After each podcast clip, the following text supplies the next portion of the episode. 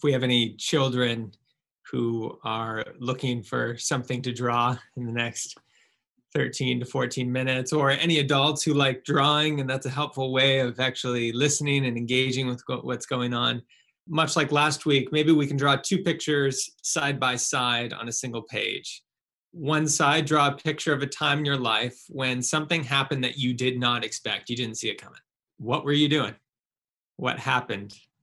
What did you feel? How did you respond? And then maybe parallel on the other side, juxtaposed to that one, draw a picture of Mary being interrupted by the angel or gospel reading, basically.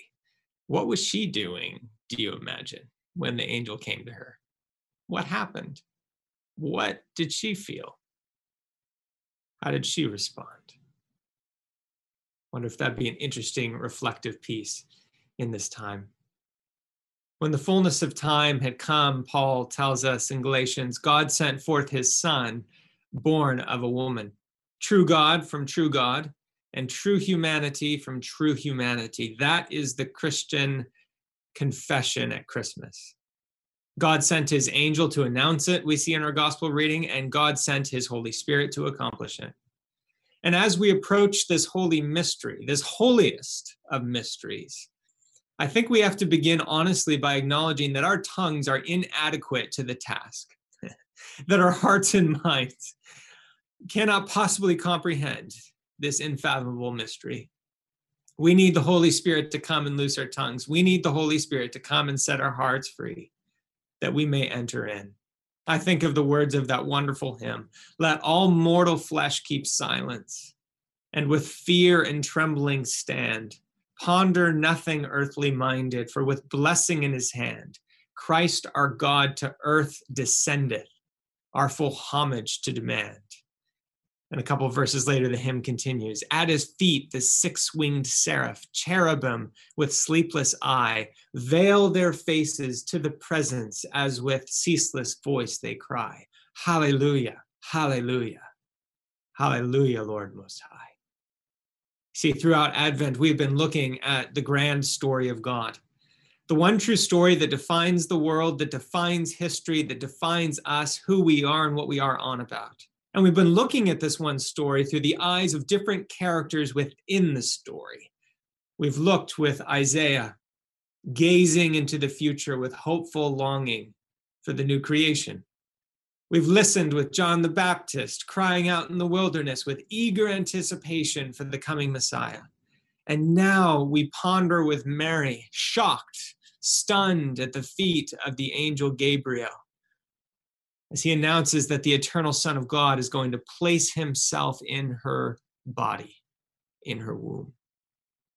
No doubt this announcement came as something of a surprise, even a shock to Mary life is not often what we expect or anticipate it to be. And this was not Mary's plan for her life, surely. And so it's not surprising that within some 12 short verses, Mary is described as perplexed and, and thoughtful and afraid, experiencing the full range of human emotion. And she questions and she believes and ultimately gets to this point of humbly accepting her unexpected yet God given vocation in redemption history. You see, throughout Luke's telling of the story, we're given meticulous detail about the circumstances of this event. The Son of God comes into the particularities of human life. He comes at a particular time, Luke tells us. It's the sixth month of Elizabeth's, Elizabeth's pregnancy. The Son of God comes in a particular place, Luke tells us, a city of Galilee named Nazareth, kind of a backwater town. No one expected to be king would have come from there. And the Son of God comes to a particular person, Luke tells us, verse 27, a virgin betrothed to a man whose name was Joseph. Now, surprisingly absent from all the particular details that Luke gives us here is anything about Mary that would make us think that she was a particularly noble and noteworthy person. The angel went to her and said in verse 28 Greetings, you are highly favored. The Lord is with you.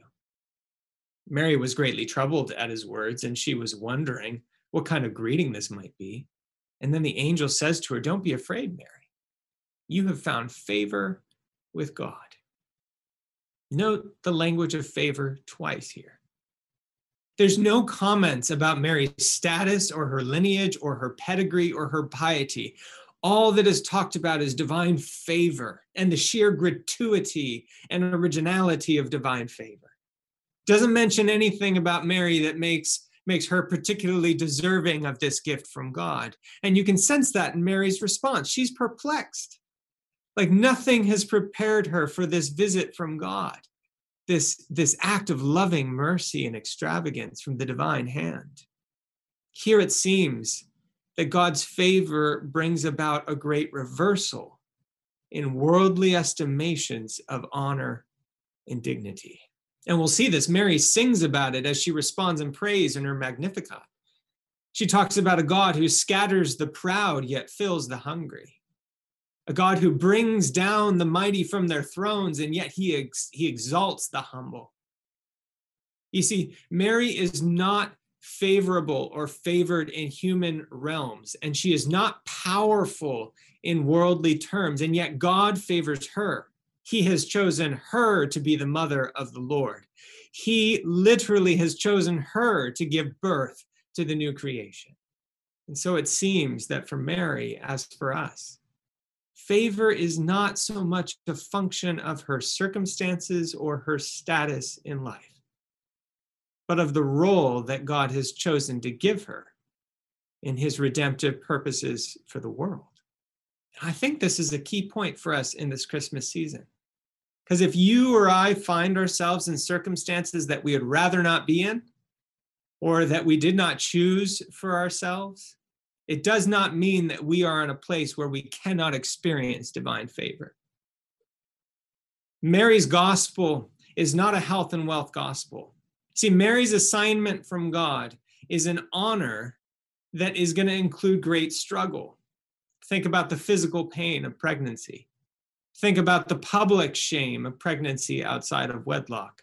Think about the many sleepless nights ahead, wondering, why me? Why now? Mary knows that her life, and not only hers, but the whole world's, is about to be rearranged and turned upside down. Divine favor is mightily inconvenient sometimes. And yet the angel says to her, Do not be afraid, Mary your unexpected circumstances will be pregnant with divine life. And so we catch a glimpse of the gospel that's true for Mary, as it is for us, as it is for the whole church. Behold, I am with you always to the end of the age. That was the announcement that the angel made to Mary. But it was the significance of this son that must have astonished her even more than the original announcement. Verse 31 You will conceive and give birth to a son, says the angel, and you will call him Jesus. Remember Matthew chapter 1, Jesus' name significance because it means Yahweh will save his people. He will be great, says the angel. Think of Abrahamic blessings. I will make of you a great nation. Davidic blessings. I will make of you a great king. And he will be called Son of the Most High. The Lord God will give him the throne of his father David and he will reign over Jacob's descendants forever. His kingdom will never end. and so, what we see the angel doing is to the scandal of particularity, there is now matched the scandal of universality. Jesus is portrayed as the long awaited Davidic Messiah who will sit on David's throne and whose rule will never end. And so Mary is told, not only are you going to have a child, but your child is going to be the King of Kings and the Lord of Lords. For any of you who know the Hallelujah chorus in Handel's Messiah, this is the moment for it to come into full force. The Lord God omnipotent reign. Hallelujah. And Mary responds, saying, How can this be since I'm a virgin? The angel answers her, the Holy Spirit will come upon you. The power of the Most High will overshadow you. And the child to be born will be called Holy, the Son of God. And I find this so interesting. Mary asked this really honest and open and frankly quite understandable question And yet, the angel's answer pushes Mary from the height of Davidic monarchy into the depths of divine mystery. He says, Not only is your child going to be king, but he's going to be incarnate deity, the eternal Son of God. And it's once again one of those instances where God's answers to our honest questions rarely make our circumstances any less mysterious or our life any more manageable. In Mary's case, it only raises the stakes, it only heightens the tensions. There is no doubt that Mary has encountered the word of the Lord, but the question is, how is she going to respond to this surprising and astonishing word? And I wonder if that's the question for each of us in, in this season. I mean, I don't know about you, but it's a season where it's easy for our, our eyes to be consumed, for our hearts to be consumed with our circumstances. How are we going to respond in the midst of our circumstances? And yet it seems here that Mary is showing us that in the midst of our circumstances, God is speaking to us. And the real question that defines our lives is not how are we going to respond to our circumstances, but in whatever circumstances, how are we going to respond to the divine summons, to the divine voice? Mary is our example here. Behold, I am the servant of the Lord. Notice how she speaks of her identity in relation to the Lord first. And then flowing out of that, let it be to me according to your word, O Lord. May your word to me be fulfilled. See, Mary understands who she is in relation to the Lord. And so she understands what sort of response is befitting to that relationship. Words of, of humility and courage, a response of, response of openness and boldness. Mary actively consents to God's vocation in her life. And I'm struck by this. We don't always receive the gifts that we ask for from the Lord. We don't always ask for the gifts that God gives us. Sometimes God speaks and we find ourselves perplexed by what he's speaking. We find ourselves confused. We find ourselves full of questions and, and maybe even afraid sometimes. Did I hear you correctly, Lord? What would it even look like to obey that word? How? What will this mean for my family and my friends and my future?